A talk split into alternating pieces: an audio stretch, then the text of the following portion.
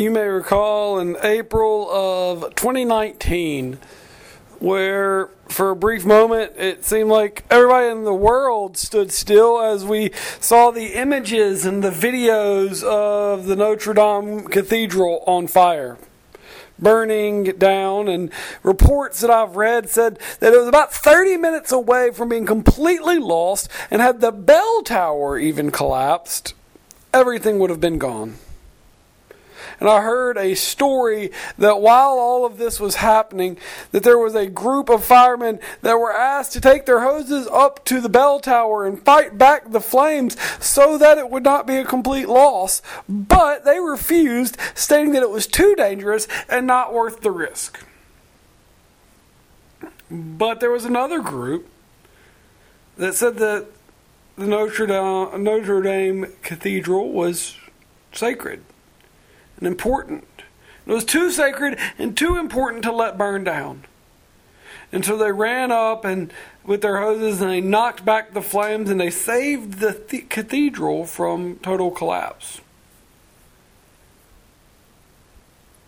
And as I think about that, I'm not trying to be an alarmist. I'm not trying to speak in hyperbole. But I think about our current church, how it seems to be on fire, and that many even would say that it's on the verge of collapse. But my hope for me, for us, is that we'll be the ones that do what we can to help. That we don't stand back and say, just let it burn. But because of the church and what God's doing in the world is too beautiful, too important to let burn down. Now, I want to address this. We cannot change the past. No matter how hard we wish we could, no matter how hard we may try at times, we cannot change the past. But we can change the future. And as we look to the future, one thing I think we can all agree on is that the world needs the church. And that the future church is one that we must look to create. Because the church as it stands now will surely fall. We must stop being so worried about the future of the church, but start creating a future church. Today we're going to look at a passage out of the Gospel of Matthew in the 9th chapter, beginning in verse 14. And what you're going to hear is a story where the religious leaders are frustrated with Jesus. Go figure. This seems to be kind of an ongoing trend in the Gospels. But they're frustrated with Jesus. Why? Because him and his disciples are not following the religious standard and the religious protocols that they have put into place. They're not doing it as we've always done it, if you will. And so we hear these words beginning in verse 14 of Matthew chapter 9. It says that the disciples of John came to him saying, "Why do we and the Pharisees fast often? But the disciples, your disciples, they don't fast." And Jesus says to them, "The wedding attendants cannot mourn as long as the bridegroom is with them, can they? The day will come when the bridegroom is taken away from them, and then they will fast. No one sews a piece of unshrunk cloth on an old cloak, for the patch will pull away from the cloak, and the worst tear will be made. Neither is new wine put into old wineskins. Otherwise, the skins would burst, and the wine is spilled, and the skins are ruined. But the new wine is put into fresh wineskins, so that both may be preserved." So, as the religious leaders are frustrated, Jesus' response to them is, "You don't put new wine in old wineskins, do you?" And they would understand that that is deemed foolish, much like he said, putting a non-shrunk patch onto a piece of cloth. You see, when you would put new wine into old wineskins, the old skins lacked flexibility. And so as the gases and as the fermentation was occurring, the new wine was becoming of age and becoming what it was supposed to become. The old skins weren't ready, and they couldn't handle it.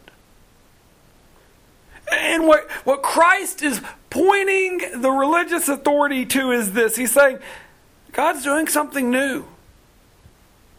But because we have become so set in our ways and our expectations of how things have been done or should be done, we're at a risk of missing it. And I don't know about you, but I don't want to miss out on something new.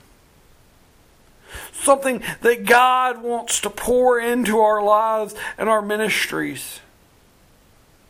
I especially don't want to miss out on it because of my lack of flexibility. It keeps me from receiving it. So I want you to think about your own life, your own mind, your own understanding, your own church, your own whatever, and ask this question honestly to God. God, is there something new that you're wanting to pour into me, into your church,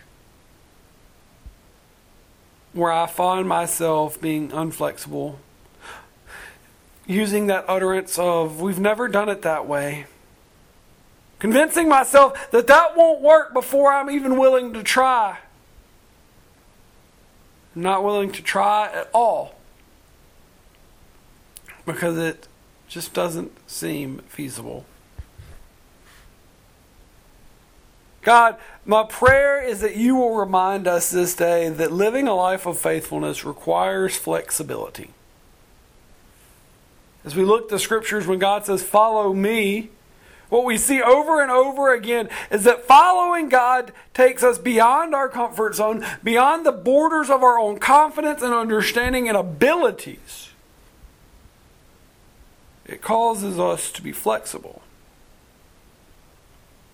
Look at Abraham and Sarah when they thought they were too old, and God says you're going to have a baby, or the story of Esther or David or Mary and Joseph or Peter and Paul. The stories go on and on and on of where God says you must be flexible to experience what I'm calling you to.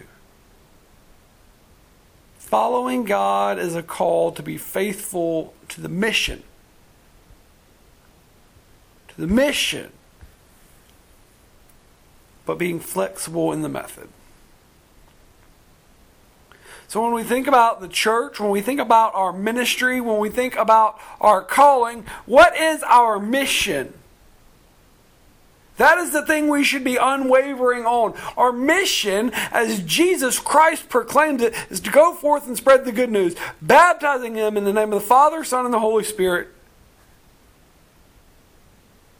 sharing his gospel, proclaiming who he is.